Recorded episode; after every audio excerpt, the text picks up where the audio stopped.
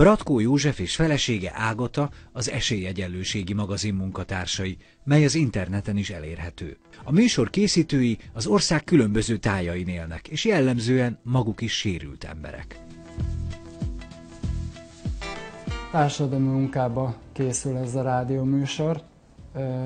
15 emberrel készítjük. Az Esélyegyelőségi magazin az kimondottan fogyatékkal élőknek szól, de mivel mi azt szoktuk mondani, hogy azon a rámpán a kerekesszékes is fel lehet tolni, mind a babakocsit is. Tehát mind kisgyermekes családoknak is szólunk. A szórakoztatás mellett a különféle rovatok célja, hogy a sérült emberek számára praktikus információkkal is szolgáljanak, ezzel segítve hallgatóik önálló életét. Legtöbb helyen természetesen együtt megyünk, egyszer azért, mert hogy lete, leteszteljük.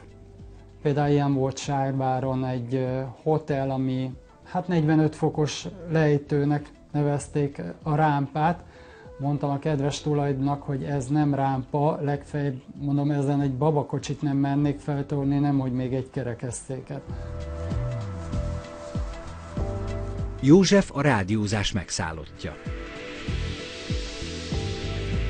Az az érdekes, hogy ezt szívvel, lélekkel csinálni. Tehát az a kis dobozkából szólok, és ugye hát a vevőkészülék másik oldalán nem tudják, hogy ki vagyok. József és Ágota riportot készíteni indulnak egy kutyakozmetikába. A szolgáltatásokról lehet-e beszélni? Abszolút. Fő, fő, fő szolgáltatás a panzióztatás és a napköziztetés, illetve a kutyakozmetika. Van egy olyan különleges szolgáltatásotok is, hogy vakvezető kutyákat is kiképeztek. Valóban létezik egy ilyen, marginálisan is, de körülbelül évente egy kutyát megpróbálunk kiképezni és, és gazdít találni a számára. Ágota József munkáját segíti, azaz ő szerkeszti a műsorokat. Ő keresi meg az interjú alanyokat, vagy valamikor így bejönnek interjúk, sajtó meghívás, ilyesmikre gondolok. Ugye a kapcsolatfelvételt azt én csinálom, de ő keresi meg azokat az interjú lehetőségeket, amivel érdemes idézővel foglalkozni. 5000 interjút készítettünk 2005 óta, rengeteg helyre megyünk, most Nyíregyházán voltunk, de abból ugye pihenés lett volna, de aztán kiderült, hogy ez, hogy hallottak a rádió műsorról, akkor már rögtön felkerestek minket, például a Nyíregyházi Állatpark. Hogyha most a fogyatékos rádió műsorról beszélünk, ugye nem csak fogyatékkal élőknek csináljuk, hanem a kisgyermekes családoknak is, mert ugyan azon a rámpán egy nem csak kerekesztéket lehet feltolni, hanem akár egy babakocsit is sőt egyedülálló rádióműsor voltunk, ami kimondottan ugyanúgy, mint a Teletex a tévénél, ugyanúgy a rádió műsornak az interjú, minden egyes interjút feliratoztunk a hallássérülteknek. Ágota és József jó pár éve házasok.